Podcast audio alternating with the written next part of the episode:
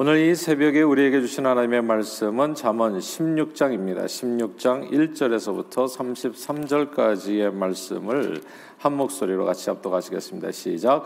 마음의 경영은 사람에게 있어도 말의 응답은 여호와께로부터 나오느니라. 사람의 행위가 자기 보기에는 모두 깨끗하여도 여호와는 심령을 감찰하시느니라. 너희 행사를 여호와께 맡기라. 그리하면 내가 경영하는 것이 이루어지리라. 여호와께서 온갖 것을 그 시임에 적당하게 지으셨나니 악인도 악한 날에 적당하게 하셨느니라. 무릇 마음이 교만한 자를 여호와께서 미워하시나니 피차 손을 잡을지라도 벌을 면하지 못하리라. 인자와 진리로 인하여 죄악이 속하게 되고 여호와를 경외함으로 말미암아 악에서 떠나게 되느니라. 사람의 행위가 여호와를 기쁘시게 하면 그 사람의 원수라도 그와 더불어 화목하게 하시느니라. 적은 소득이 공의를 겸하면 많은 소득이 불의를 겸한 것보다 나으니라. 사람의 마음으로 자기의 길을 계획할지라도 그의 걸음을 인도하시는 이는 여호와시니라. 하나님의 말씀이 왕의 입술에 있은즉 재판할 때 그의 입이 그르치지 아니하리라. 공평한 저울과 접시 저울은 여호와의 것이요 주머니 속에 저울 추도 다 그가 지으신 것이니라. 악을 행하는 것은 왕들이 미워할 바니 이는 그 보좌가 공의로 말미암아 굳게 서민이라. 의로운 입술은 왕들이 기뻐하는 것이요 정직하게 말하는 자는 그들의 사랑을 입느니라. 왕의 진노는 죽음의 사자들과 같아도 지혜로운 사람은 그것을 쉬게 하리라. 왕의 희색은 생명을 뜻하나니 그의 은택이 늦은 비를 내리는 구름과 같으니라. 지혜를 얻는 것이 금을 얻는 것보다 얼마나 나은고 명철을 얻는 것이 은을 얻는 것보다 더욱 나으니라. 악을 떠나는 것은 정직한 사람이 되려이니 자기 길을 지키는 자는 자기 영혼을 보존하느니라. 교만은 패망의 선봉이요 거만한 마음은 넘어짐의 앞잡이니라. 겸손한 자와 함께하여 마음을 낮추는 것이 교만한 자와 함께하여 탈춤을 나누는 것보다 나으니라. 삶과 말씀에 주의하는 자는 좋은 것을 얻나니 여호와를 의지하는 자는 복이 있느니라. 마음이 지혜로운 자는 명철하다 일컬음을 받고 입이 선한 자는 남의 학식을 더하게 하느니라. 명철한 자에게는 그 명철 의 생명이 샘이 되거니와 미련한 자에게는 그 미련한 것이 징계가 되느니라.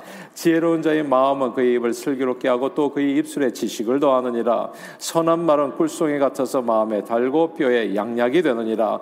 어떤 길은 사람이 보기에 바르나 필경은 사망의 길이니라. 고되게 일하는 자는 식욕으로 말미암아 했으나니 이는 그의 입이 자기를 독촉함이니라.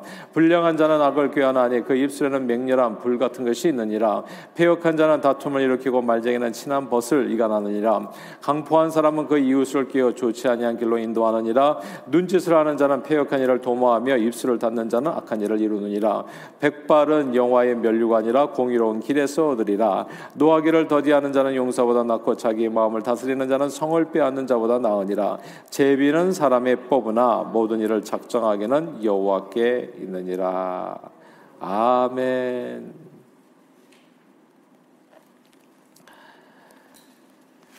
어릴 때 읽었던 책 중에 가장 재미있게 읽었던 책은 삼국지였습니다. 오나라 손권, 위나라 조조 그리고 총나라 유비 이렇게 세 영웅들이 천하를 두고 겨루는 내용은 이제 책장을 넘길 때마다 심장을 쫄깃하게 하는 재미가 있었습니다. 책을 읽으면서 천하를 통일하는 사람은 되도록이면 동망에는 지도자가 되면 좋겠다 생각했었습니다. 그렇다면 간계가 능했던 조조나 혹은 음흉한 오나라 손권이 아니라 관우 장비와 함께 도원 결의를 맺은 신의와 덕망이 높은 유비가 유비는 어디를 가든 이제 백성들에게 참 이렇게 아, 이렇게 인정을 받았었던 지도자였거든요. 이 유비가 천하 통일을 이루는 것이 맞다고 생각했습니다. 그러나 뜻밖에도 세 사람이 모두 비슷한 시기에 다 죽어버리고 천하통일의 뜻을 이루지 못하게 됩니다. 천하통일은 나중에 희한하게 이제 사마 씨가 다 차지하게 되어지는 것이죠. 나 위나라 조조가 이제 통일하게 되는 그 과정을 통해서 이 총나라 그러니까 이 유비 나라가 원래 총나라였거든요. 이 총나라의 패망은 가장 전도가 유망했었는데 갑자기 패망하게 되는 일이 관우의 죽음부터 시작합니다. 유비가 이 총나라를 세운 후에 이제 군사적 요주였던 이 형주를 지키고 있던 관우가 어느 날 이제 이 오나라의 침입으로 이제 죽음을 당하게 됩니다. 죽게 돼요. 이 관우가 죽었다는 소식을 들으니까 도원결의를 맺었잖아요. 장비와 유비가. 그러니까 장비가 막 견디지를 못하는 겁니다. 약간 다혈질이었거든요. 그래서 장비가 그 슬픈 마음을 잘 다스리지를 못합니다. 그리고 허구한 날 술로 이제 세월을 보내면서 왜 형은 그러니까 유비 형은 왜 저기 우리 형제 중 한 사람이 죽었는데 아무 일도 하지 않는가 이제 이렇게 분노하는 세월을 보내는 겁니다. 아 그러다가 결국에 이제 이 군사를 일으키자라고 이제 이게 아, 유비 형과 이제 마음이 이제 하나가 되면서 이제 이제 군사를 일으켜 가지고 오나라를 공격하게 되지요. 근데 자기 휘하에 있는 그 당시에 이제 장비의 휘하에 10만 대군이 있었어요. 10만 명의 병졸들이 있었는데 관우의 죽음을 애도하기 위해서 이 10만 명의 병졸들에게 한순간에 다 흰 상복과 그리고 흰 깃발을 준비하라고 명령하는데 그 사흘 안에 준비하라고 얘기하는 겁니다. 10만 명에 해당하는 흰 상복과 흰 깃발을 사흘 안에 준비해서 입히도록 그렇게 부하들에게 명령합니다. 이 과도한 명령에 그 보급품 조달 책임자로 있었던 범관과 장달 이 두 부하가 이 명령에 이, 이, 이 부적당함을 갖다가 이제 호소하게 되죠. 지금 사흘 안에 그것은 대장군님 이거는 어려운 일입니다. 어디에서 그 물건을 갖다가 사흘 안에 10만 개씩이나 구할 수 있겠습니까? 사흘밖에 안 주시면 안 됩니다. 좀 시간을 더 많이 주시든지 아 좀 여유를 주시면 감사하겠습니다. 이렇게 간절히 이제 호소를 했는데 장비가 분노합니다. 오히려 그들을 갖다가 매달아서 50대 매를 때려버리고 다음 날까지 너희가 준비하지 못하면 아예 목을 베어서 죽여버리겠다고 아 이렇게 호령합니다.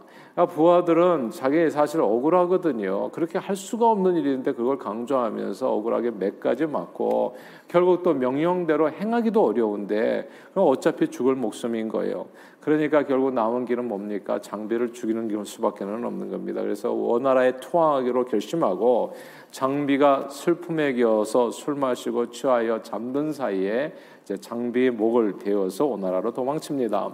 한때 그뭐 장팔 사모를 휘두르면서 천하를 호령했던 대장군 장비였거든요.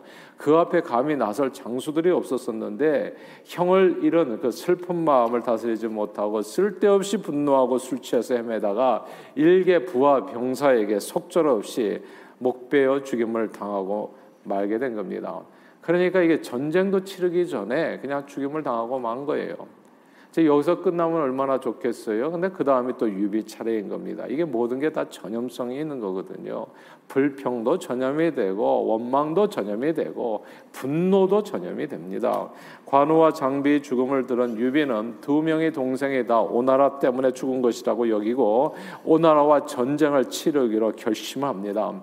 그때 유비 책사인 제갈 공명이 나서죠. 제갈 공명이 얼마나 지혜로운 사람입니까?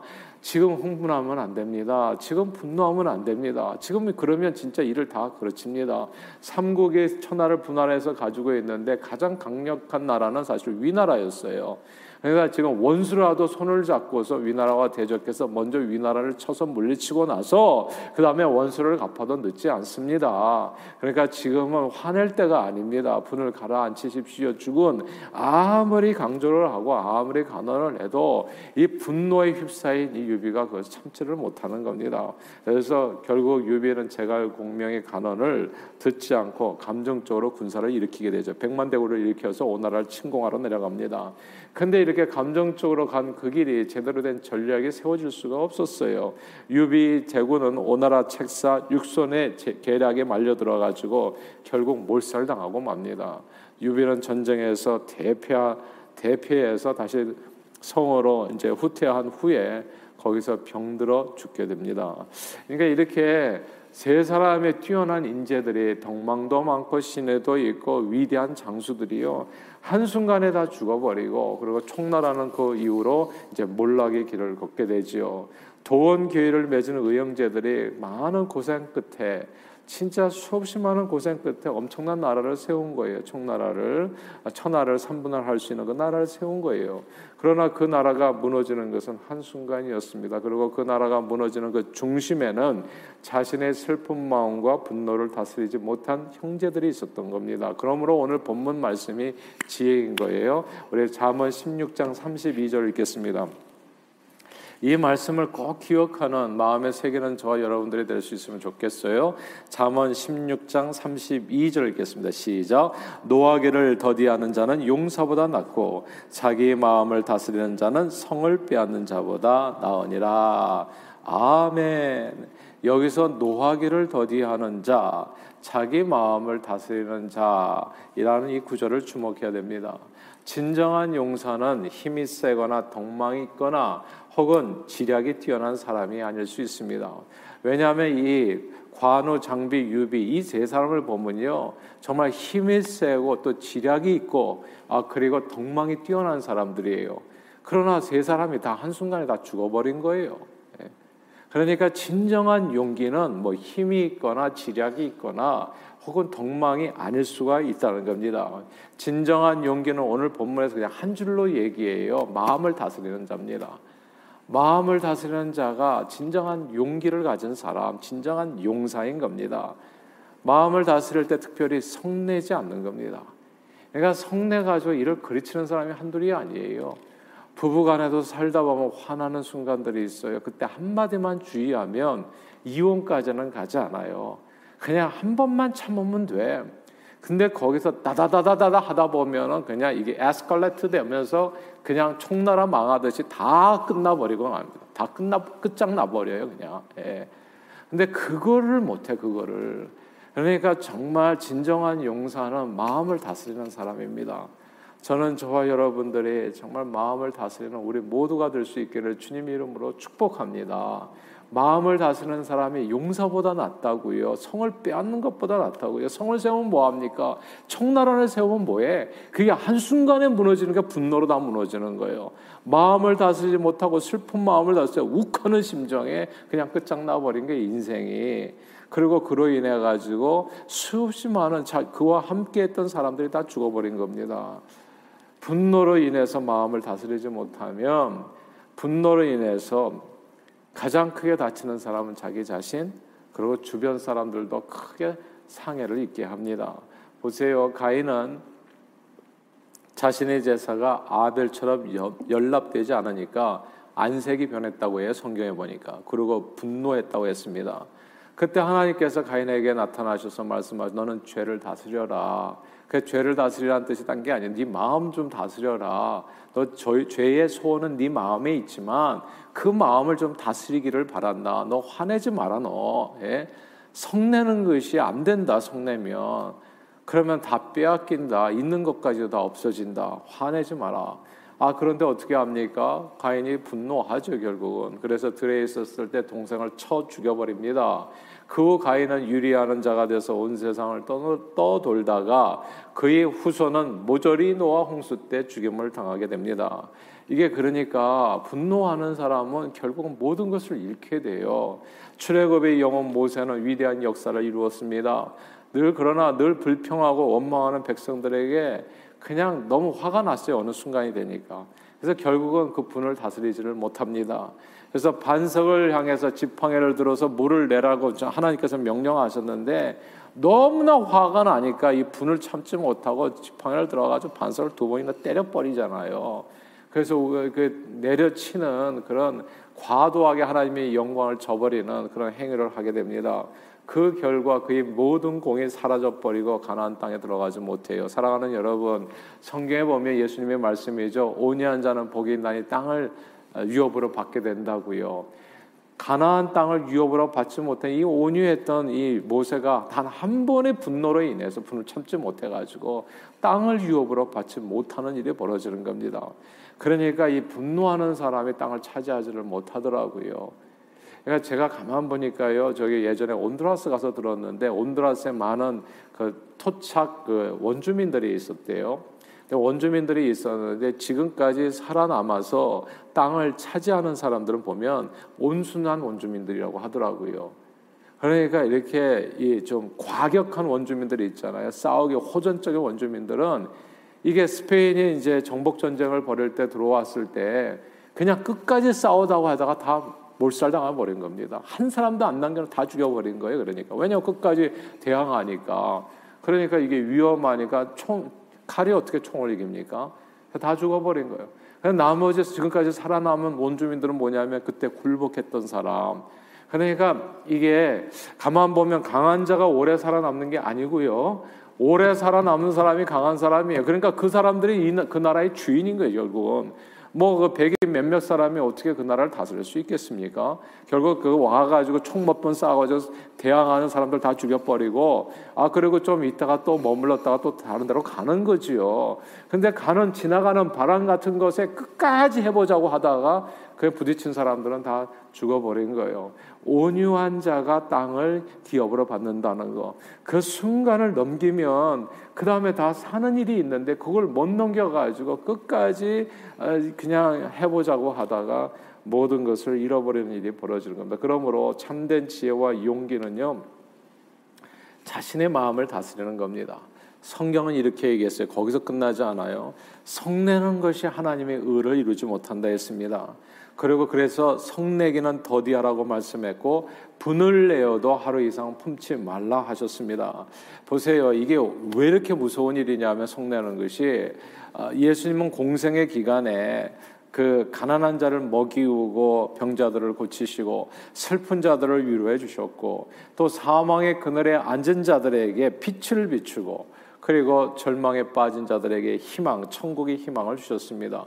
그렇게 예수님의 공생의 기간은 온통 선한 일로 가득한데 사람들은 예수님을 억울하게 고소하고 그리고 억울하게 송사하고 그리고 십자가에 못 박으라고 외치고 그래서 아, 결국 십자가에 못 박아 죽였습니다. 근데 이 일을 생각해 보면요. 예수님 같이 억울하신 분이 없어요. 그러니까 예수님은 진짜 분으로 인해 가지고 진짜 팔짝팔짝 뛰셔도 예수님은 진짜 합당하신 분이에요.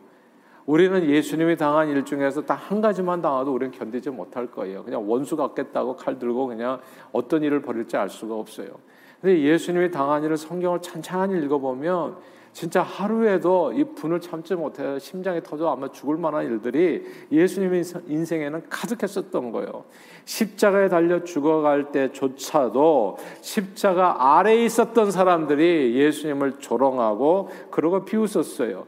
저가 남은 구원하였을 때 자신은 구원하지 못했다고 십자가에서 당장 내려와서 너 자신을 구원하라고 그렇게 도전했습니다. 근데 예수님의 입장에서 보면 인간들은 다 한 주먹거리도 안 되는 사람들이에요. 무리를 걸으신 예수님 아닙니까? 죽은 자도 살리신 예수님 아니에요? 무엇을 못했겠어요? 정말 한마디 말씀만 하면 천군 천사 열두 영도 되는 그 천사들이 내려와서 다 죽여버렸을 겁니다. 사실은. 한마디 말만 하면 손가락 까딱만 하면 마음 생각만 해도 다 끝났을 거예요. 정말 한 주먹거리도 안 되는 인간들이 깐족깐족하면서 예수님께 도발한 거 아닙니까? 근데 예수님께서는 끝까지 성내지 않으셨어요. 아, 성내는 것이 하나님의 의를 이루지 못한다고 한번 생각해 보세요. 예수님 화를 내셨다면 어떻게 되셨을까? 예수님이 화를 내셨다면 폭발하셨다면 십자가에서 그냥 건디지 못하고 결국은 폭발하셨다면 저들이 말대로 십자가에서 내려와 저들을 심판하셨다면 어떻게 되었겠습니까? 아마 빌라도와 헤롯을 포함해서 대제사장 모조리 그 식솔들까지 다 삼족을 다 아니 칠 그냥 사돈의 팔촌까지 그리고 거기에서 깐족되던 그 인간들 모조리 처참하게 죽임을 당했을 겁니다. 예. 진짜 한, 그냥 화를 내셨으면 다 진짜 씹어 먹었을 겁니다. 주님께서 다. 예. 그러면 어떻게 됐겠어요? 하나님의 의는 이루어지지 않았을 거예요. 성내는 것이 하나님의 의를 이루지 못합니다. 그러므로 저는 저와 여러분들이 오늘 말씀을 마음에 새길 수 있게 되기를 바래요. 오늘 굉장히 이 잠언의 말씀 한 구절 한 구절이 다 인생을 살아가는데 정말 위대한 지혜의 말씀들이 있지만 이 많은 말씀 가운데 16장 32절 노하기를 더디하라는 이 말씀. 노하, 노, 노하지 않는 것이 용사보다 낫다는 것 마음을 다스리는 것이 성을 빼앗는 것보다 낫다는 것 오늘 말씀을 마음에 새길 수 있게 되기를 바랍니다. 분을 내어도 하루 이상 품지 말고 늘 온유하고 겸손한 심령으로 범사에 승리하는 저 여러분들이 다 되시기를 바래요. 억울한 일을 당해서 매우 참기 어려운 순간을 맞이한다고 할지라도 성경이 이렇게 얘기하잖아요. 애매히 고난을 당하도 하나님을 생각함으로써 참으면 이는 아름답다. 십자가에 달린 예수님을 생각함으로써 참으면 그러면 이는 아름답다. 십자가에 달린 예수님을 바라보면서 그 예수님을 본받아 자신의 마음을 다스려 믿음으로 승리하는 저 여러분들이 다 되시기를 바랍니다. 오늘 본문이에요.